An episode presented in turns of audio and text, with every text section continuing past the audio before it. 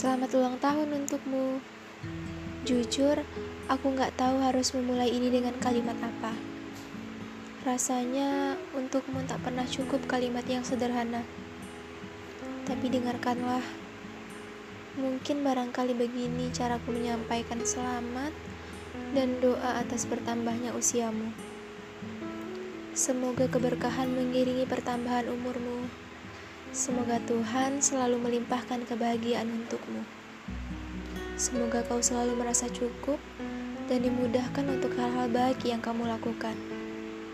Semoga tahun-tahun yang akan datang selalu ada hal baik yang menunggu kehadiranmu.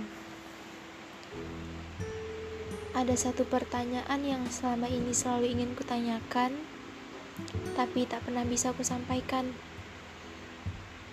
Mungkin di sini aku bisa bertanya. Apa kabar? Kuharap selalu baik. Kabarku baik, meskipun tidak terlalu baik. Bulan lalu, aku menerima kegagalan dan penolakan untuk kesekian kalinya untuk bisa kuliah di jurusan yang kuimpikan.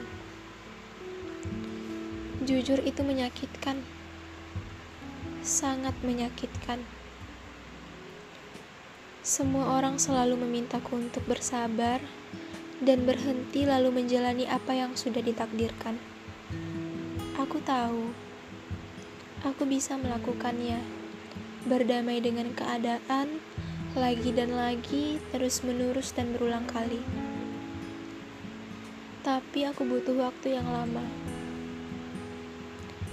Aku butuh waktu yang lama untuk bisa melupakan hal-hal yang selama ini kuperjuangkan, hal-hal yang bertahun-tahun selalu kusemogakan, tapi selalu gagal aku wujudkan. Aku teringat pesanmu tahun lalu. Kau bilang, semangat ya tah, belajar yang rajin.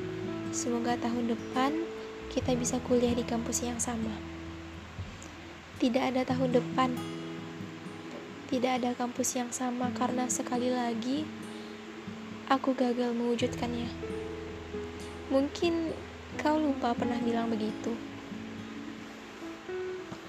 Lalu, bagaimana kuliahmu? Semoga selalu lancar. Aku selalu yakin kau mampu melewati semuanya dengan baik.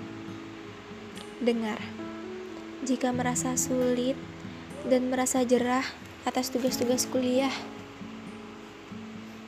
Pelan-pelan, jangan terlalu memaksakan dirimu sendiri. Jangan terlalu keras dengan dirimu sendiri. Mungkin kau bisa membeli sebungkus es krim, sokatak susu, atau sebungkus coklat. Barangkali itu bisa mengurangi sedikit perasaan kalut.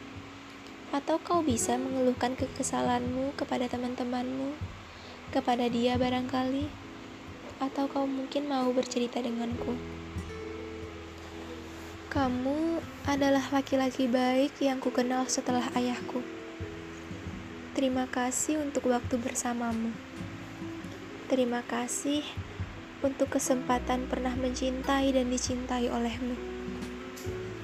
Cukup namamu pernah ada di lima waktuku. Ku minta terang-terangan kepada Tuhan agar ia selalu menjagamu dari hal-hal yang menyakitkan. Kuharap kamu selalu menjadi yang terbaik bagi keluargamu. Jangan pernah tinggalkan sholat, jangan pernah tinggalkan Quran, jangan pernah lelah untuk berdoa. Kuharap kamu tetap menjadi kamu yang dikenal baik oleh teman-temanmu.